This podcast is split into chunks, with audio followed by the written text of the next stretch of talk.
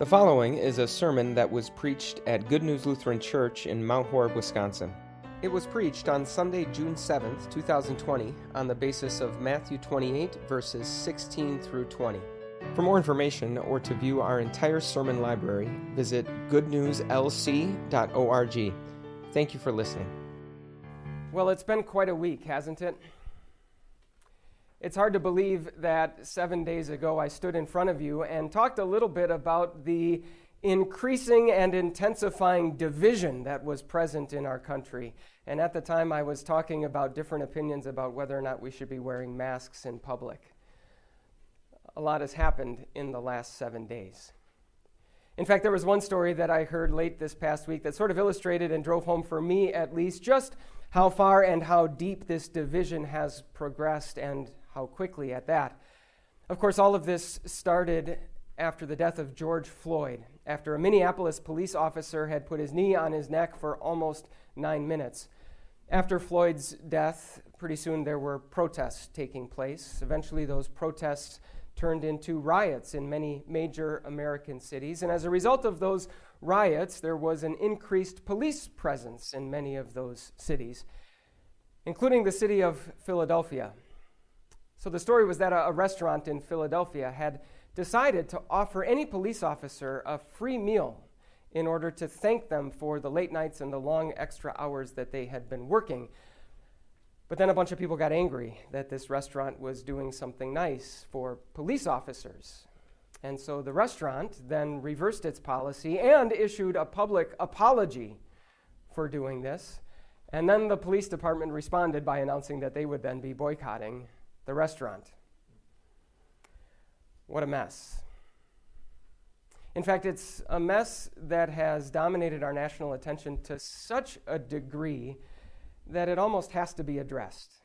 Not every current event that happens in our country needs to be discussed in church, but I, I'm quite certain this one does. So then I started looking at the three readings from Scripture that were assigned for today, for this Sunday. You see, for 700 years now, the Christian church has set aside this Sunday right after Pentecost to, to spend its time focusing on the Bible's teaching about the Holy Trinity. That the one true God is Father, Son, and Holy Spirit. He is three persons, and yet He is one God. That has been the topic of discussion on this Sunday for the past 700 years. And sure, on the one hand, we might rightly conclude that a 700 year old tradition indicates that something is important and perhaps worth continuing. But on the other hand, we might wonder what in the world those 700 years could possibly have to do with the past seven days. Well, thankfully, more than you might think at first. You see, anytime the Bible tells us about the nature of our triune God, it presents that truth not as some abstract mathematical formula or some complicated algorithm that only theological, nerdy types like pastors would be interested in. No, whenever it tells us about the triune nature of our God, it does so in the context of how that triune nature benefits and blesses mankind. And that includes the verses that are in front of us today. Verses that have an awful lot to say to us in circumstances like ours at a time when the division in our country has gone so far and so deep that we might be tempted to wonder if anything could possibly bring people back together again.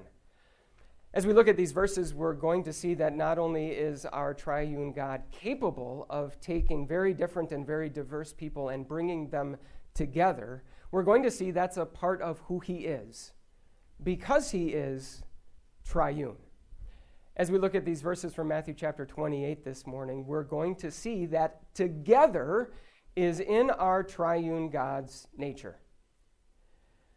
One of the challenges facing our country right now, I think, is that we can't even agree on what is wrong and what needs to happen about it.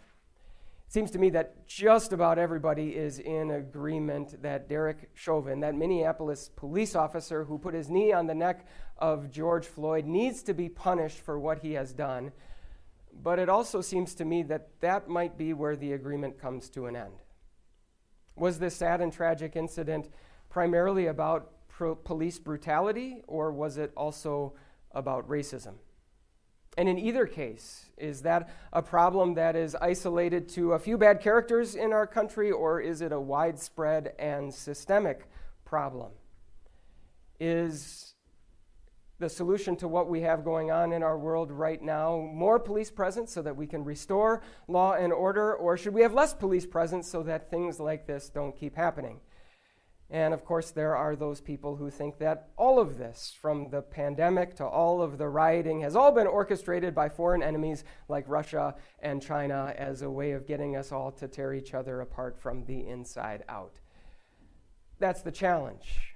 There's so much disagreement about what is wrong and what needs to happen. And so, thankfully, as Jesus prepared to ascend back up into heaven and remove his visible presence from among us, he did not leave us as Christians in doubt as to what he wanted us to do. Jesus said this to his disciples Go and make disciples of all nations. So, the big thing that Jesus wants to be going on in our world, and the big thing that he wants to be going on in people's lives, is that they would become disciples of Jesus, that they would come to put their trust in his saving work for them, and thus end up in heaven with him. There are other things, of course, that can bring benefit and blessing into someone's life in much more limited and temporal ways, but that is the one thing that can change a person's life for all eternity. Now, who does Jesus want this change to happen for? Well, as you heard him say, he wants it to happen for all nations. So, yes, whether you are young or old, Yes, whether you are male or female, whether you are rich or poor, and yes, whether you are black or white. Jesus wants you to be his disciple and to end up in heaven with him.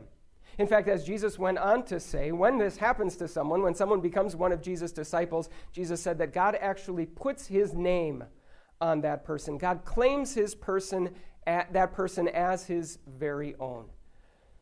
My kids could tell you that I've talked with them a time or two about the value of their name and how if they are going to put their name on something and be willing to be associated with it, for an example, an assignment that they are completing in school, it better be something that they are proud of. It better be something that is the very best that they are capable of. So, what does our God think about people? Well, he loves them so much that he not only wants them to end up in heaven with him for all eternity, but he is willing to put his very holy name on them to claim them as his very own. And once again, this is true of all nations. So, how is it possible that our God could have a mission that big? How is it possible that our God could take a group as different and diverse as all nations and want to bring it together? Well, the answer is found in that very name that Jesus tells us God puts on people. The name of God is Father, Son, and Holy Spirit. One name for one God, but one God in three persons. God is triune. What that means is that even before anything else was around, even before anyone existed, even when God existed all by himself, there was still togetherness. There was still perfect togetherness and unity just within the three persons of God Himself. That's why, as you heard in today's second reading, Paul could refer to God as a God of love and peace. That togetherness, that unity, that love and peace is a part of His very nature, it's a part of who He is. In fact, it's that very nature of God that prompted him to create mankind in the first place. And again, to create all nations.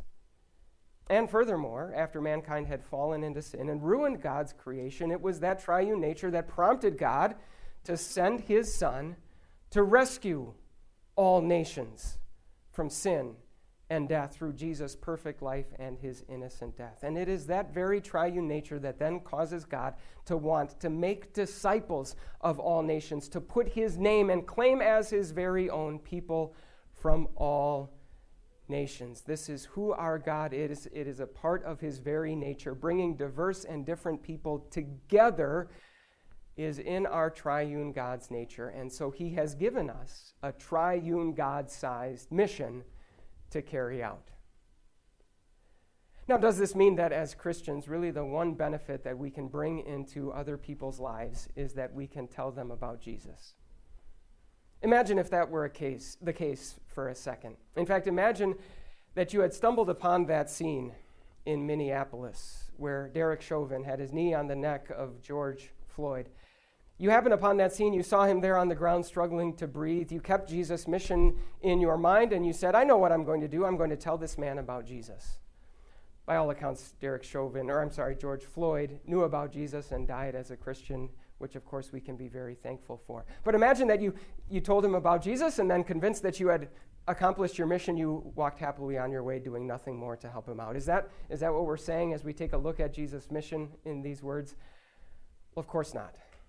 In fact, being aware of this God sized, triune God sized mission that Jesus has given us does not enable us to be a blessing to other people less. It actually enables us to be a blessing to other people even more. You see, as we think about this mission, the truly remarkable thing is not that God would take some random, nameless, faceless person in some far off country who's so very different from us, and God would want to write his name on that person and make that person his disciple. The most remarkable part about this mission is that God would want to write his name on each and every one of us. Each and every one of us can honestly say that there is no one in all the world who has given God more reason to not want to write his name on them than, than we have. No matter how many sins of other people we might be aware of, that number is dwarfed by the sins of our own that we know all too well. And so, thankfully, that triune God sized mission that Jesus has given us is big enough to include even us. That all nations that God wants to be his disciples and on whom he wants to write his name includes us. And in fact, that's exactly what God has done for us in our baptism. When we were baptized, God wrote his name on us and claimed us as his very own. And what that means is that under any circumstances, no matter what might be going on, no matter who might be hurting, no matter who might be angry, no matter who might be disobeying the law, no matter who might be getting treated unjustly, there is one thing that Jesus does not need from us. Jesus does not need for us to prove ourselves to him.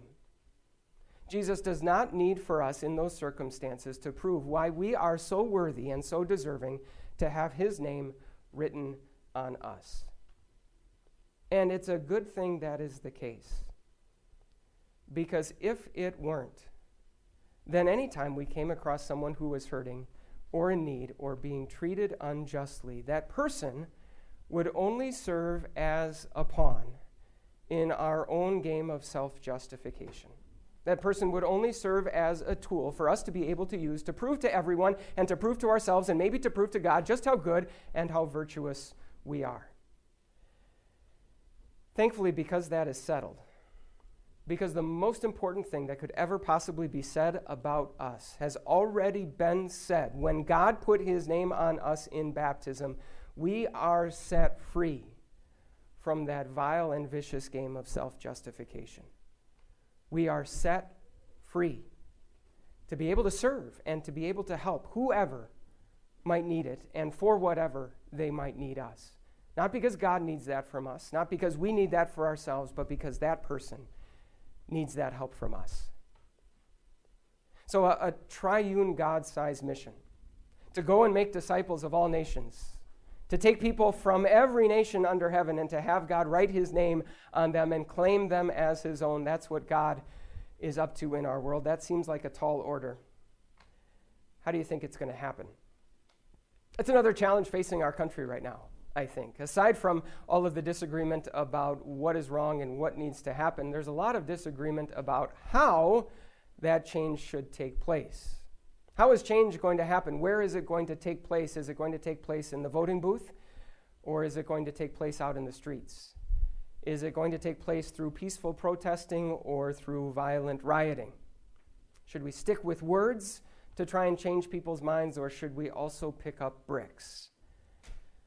Thankfully, as Jesus prepared to ascend into heaven, he did not leave us in any doubt about that either. Jesus went on to say to his disciples, All authority in heaven and on earth has been given to me. Therefore, go. In English class, you, you might remember learning that that word go, that verb, is known as an imperative. It's a command. And the implied subject of an imperative is you. So Jesus says, All authority in heaven and on earth has been given to me. I'm in charge. I have all power, certainly enough power to carry out the mission that he has in mind and has on his heart. So we might expect the very next words out of Jesus' mouth to be, Therefore I. Here's what I'm going to do to carry that mission out, but instead Jesus says, Therefore go. Here's what you should do. Thankfully, as Jesus sends us out, he does not leave us empty handed. Jesus goes on to say, Go and make disciples, baptizing them in the name of the Father, and of the Son, and of the Holy Spirit, and teaching them to obey everything I have commanded you. In other words, as Jesus sends us out, he puts two very important and very powerful tools in our hand baptism and the Word of God. And then he sends us out with this promise And surely I am with you always to the very end of the age. In other words, as Jesus prepared to remove one form of his presence, his visible presence from among us, he gave his disciples these words to assure them that from that point forward he would be present with them in a different but no less real way. He would be present with them as they baptized and as they preached and taught the Word of God. In other words, when Jesus went up into heaven, he wasn't somehow diminishing the power and the work that he was doing in our world. He was multiplying it as he was putting it in the hands of his people. He was taking all of that power that he has, authority over all things in heaven and on earth, and he was bottling it up in these two very important tools of baptism and his word. He was placing those tools in our hand, and he was saying, Here, go and put these to use. Jesus' plan, I, think, presents a bit of a challenge for us in circumstances like these. Aside from all the ideas that are out there about what needs to happen and what needs to be different, there are, of course, lots of ideas about how that should take place, how things change in our world, how things are, are shaken up, how, how things are progressed or altered in our world. And at a time like this, even if we keep Jesus' mission in mind, his mission to go and make disciples of all nations, we still might be tempted to think that the way that is going to happen, or the way that that can happen best, is by using some of the very same tools that our world likes to use. For example, political power.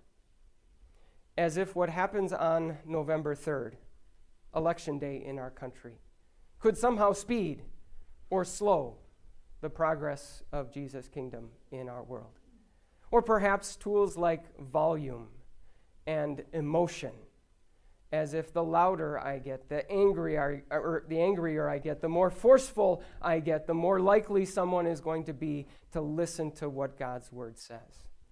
Maybe even tools like violence and force I'm not aware of, of any Christians or any churches in our world right now who are trying to advance the kingdom of God through the use of force, but Christians have certainly been guilty of those sins in the past.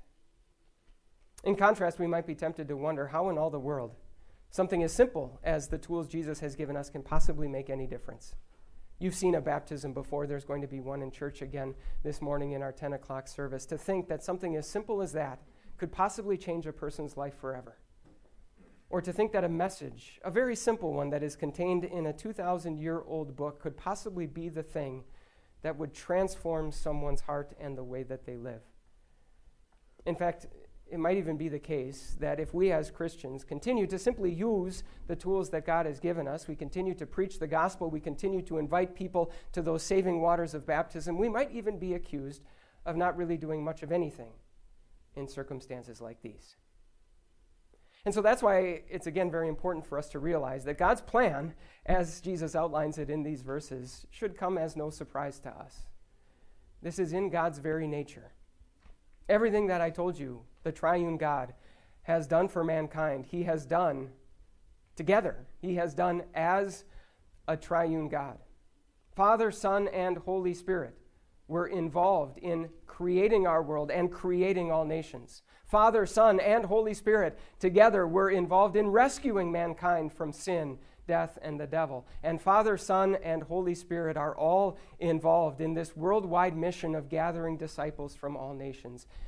And so when then Jesus also includes us, when he decides to carry out that work, not just together as a triune God, but also together with us.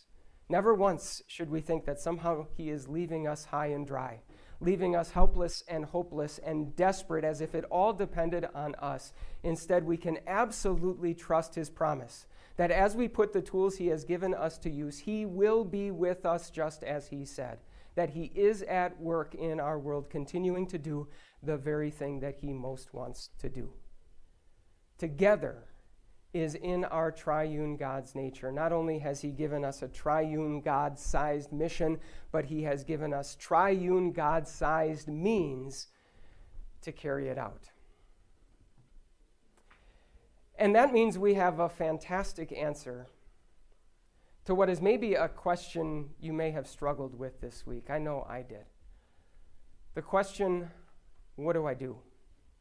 With all of those different opinions about what's wrong and what needs to happen, with all those different opinions about how it should best be carried out, it's easy to feel stuck. What do I do? Out of all the very legitimate and beneficial answers that a person might give to that question, don't forget this one thing. This one thing that these verses point us to that because of who our God is, we have something to offer our world, even at times like this, that is truly unique. Something that no matter what they watch or what they listen to or what they see on social media, they're probably not going to get anywhere else. This wonderful truth that right now and right here, our triune God is on a mission to bring together people from all nations to be his very own. And that right now and right here, he is putting his power to work in order to make it happen. In other words, we possess and we can offer the cure to what would otherwise be inevitable helplessness and desperation if this did all depend on us. We instead can offer hope and peace that comes from what our triune God is up to. That right now, right here, He is doing the biggest possible work with the biggest possible power. In fact, he is working for change and working with power that are triune God sized.